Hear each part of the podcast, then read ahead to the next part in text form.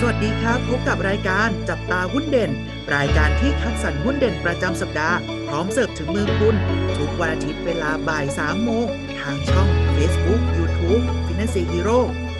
สวัสดีครับ สวัสดีนักลงทุนทุกท่านนะครับ วันนี้กลับมาพบกับพวกเราอยู่กับเทรนเนอร์โอ๊ตยุทธพลครับ อยู่กับผมเทรนเนอร์อุ๊ดเกรียงไกรครับ สวัสดีครับพี่อุ๊ดสวัสดีครับน้องโอ๊ตครับพี่อุ๊ดหุ้นเด่นประจำสัปดาห์นี้สำหรับพอดแคสต์ของเราเนี่ย เราหยิบยกหุ้นในกลุ่มไหนมาสู่นักลงทุนของเรากันบ้างครับอ่าเป็นหุ้นในกลุ่มโรงพยาบาลนะครับแหมเป็นตัวที่น่าสนใจนะเดี๋ยวน้องโอ๊ตเล่าให้ฟังว่ามันตัวอะไรนะฮะ ได้เลยครับ นั่นก็คือได้แก่บริษัทโรงพยาบาลพระราม9จำกัดมหาชนนั่นเองนะครับ ซึ่งตัวย่อของเขานั่นคือตัวของ PR9 นั่นเอง ซึ่งอยู่ในกลุ่มของบริการทางด้านทางการแพทย์นะครับ ภายใต้นะครับ โรงพยาบาลพระราม9นั่นเอง ซึ่งเราลองมาดูในเรื่องของการดำเนินธุรกิจของเขากันบ้างนะครับ การดำเนินธุรกิจของเขาเนี่ยผ่านทางสถานพยาบาลเอกชนนะครับ ประเภท รับผู้ป่วยในไว้ค้างคืน โดยจำนวนเตียงที่มีการจดทะเบียนอยู่ที่ 204 เตียง ครอบคลุมการให้บริการไปในถึงส่วนของการส่งเสริมทางด้านสุขภาพ ป้องกัน ตรวจรักษา และโรคฟื้นฟูทั่วไปนะฮะตัวตัวอย่างนะครับ ทางด้านของสูตินารีเวชศัลยกรรม อายุรกรรม กุมารเวชกระดูกและไขข้อ และโรคเฉพาะทางด้วยนั่นเองครับ ผ่านสถาบันโรคไตนะฮะและเปลี่ยนไตพระราม9สถาบันหัวใจและหลอดเลือดพระราม9รวมไปถึงศูนย์การแพทย์เฉพาะทางในหลากหลายสาขาด้วยนั่นเองสำหรับในกลุ่มของผู้ป่วยนะครับ ตัวของโรงพยาบาลพระราม9เองเนี่ยก็มีการแบ่งกลุ่มของผู้ป่วยเนี่ยออกไว้เป็น 2 กลุ่มหรือว่า 2 ประเภทใหญ่ ๆ ด้วยกัน ได้แก่กลุ่มแรกนะครับผู้รับบริการทั่วไป ในกลุ่มนี้เนี่ยก็จะเป็นผู้ป่วยนะฮะที่มารับบริการและชำระค่ารักษาในการรักษาพยาบาลด้วยตนเองครับ ส่วนกลุ่มที่2เนี่ยกลุ่มของผู้รับบริการแบบคู่สัญญาองค์กร ซึ่งจะเป็นองค์กรทางด้านภาครัฐ องค์กรทางด้านเอกชนนะครับพนักงานหรือว่าลูกจ้างที่ได้รับสวัสดิการการรักษาพยาบาลโดยองค์กรทางต้นสังกัดและกลุ่มคู่สัญญาบริษัทประกันชีวิตและประกันวินาศภัยนั่นเองครับ เราลองมาดูในส่วนของรายได้ของตัวบริษัทพระรามเก้ากันบ้างนะครับ รายได้นะฮะหลักๆแล้วเนี่ยจะมาจากกลุ่มของผู้รับบริการทั่ว ๆ ไปนั่นเอง อยู่ที่ 71.2%นะครับ และรองลงมาเนี่ยมาจากผู้กลุ่มผู้รับบริการแบบคู่สัญญาองค์กรที่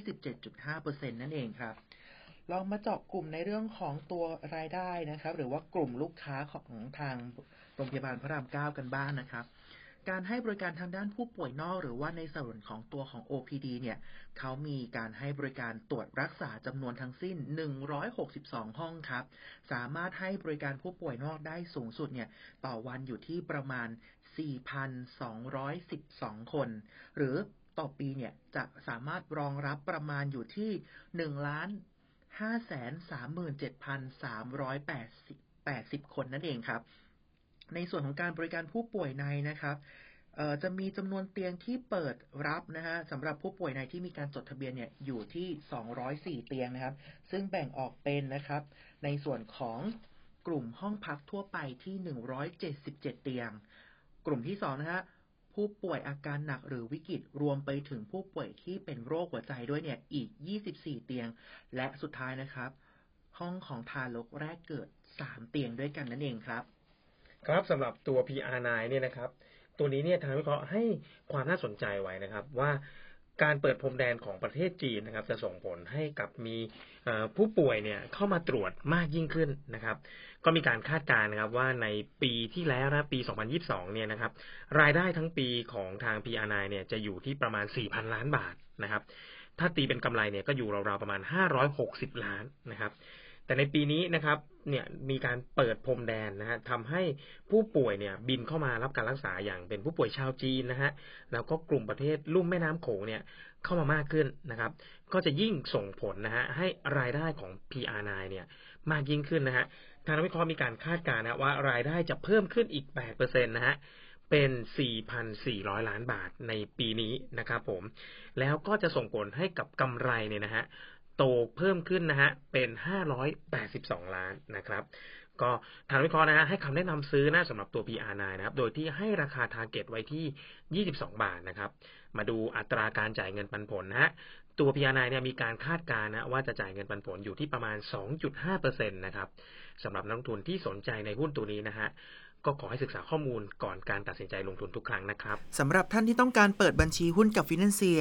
สามารถเปิดบัญชีได้ที่เว็บไซต์ www.financierhero.com ใช้เวลาเพียง 8 นาทีก็เทรดได้ทันทีครับ